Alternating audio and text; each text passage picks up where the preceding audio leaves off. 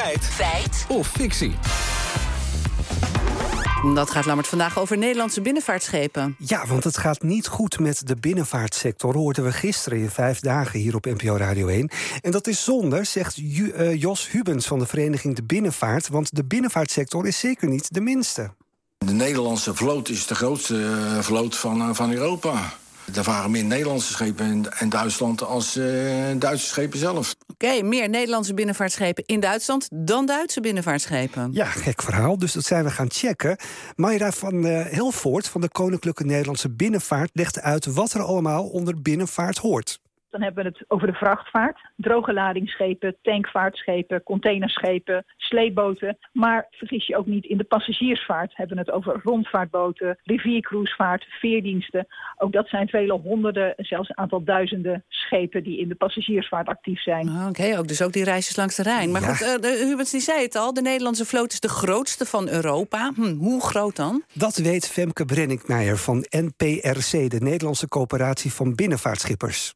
De Nederlandse vloot bestaat uit een kleine 5000 schepen. En dat kun je onderverdelen in droge ladingsschepen. Dat is echt de grootste categorie. En dan tankschepen en duw- en sleepboten. En heel Europa, de West-Europese vloot, bestaat uit ongeveer 10.000 schepen. Dus Nederland eh, heeft ongeveer 50% van dat aandeel. Hm, de helft. Waar- waarom is de Nederlandse vloot groter dan die van andere landen? Nou, dat is wel een mooie, want volgens Brenninkmeijer zit de Nederlandse of zit de binnenvaart al sinds de Romeinse tijd in onze genen. Dat heeft natuurlijk te maken met de ligging van Nederland eh, aan een mooie delta. eh, richting ook het achterland zijn we goed verbonden met de vaarwegen. En in Nederland is ongeveer 35% van alle goederen worden over het water vervoerd. En dat is eigenlijk nergens anders in Europa zo groot. Ja, we zijn er dus goed op ingespeeld, maar er is wel een verschuiving zichtbaar, ziet de binnenvaartorganisatie. Met name Oost-Europa trekt meer binnenvaartschepen aan. We zien sinds dat de oorlog is gestart in Oekraïne dat er een, een groot aantal binnenvaartschepen zijn verkocht en zijn vertrokken naar Oost-Europa, naar Roemenië met name ook. En dat heeft te maken met het feit dat daar eh, het graan, wat veel over zee ging, ook via de binnenwateren wordt eh, afgevoerd nu. En eh, ja, dat is wel een ontwikkeling die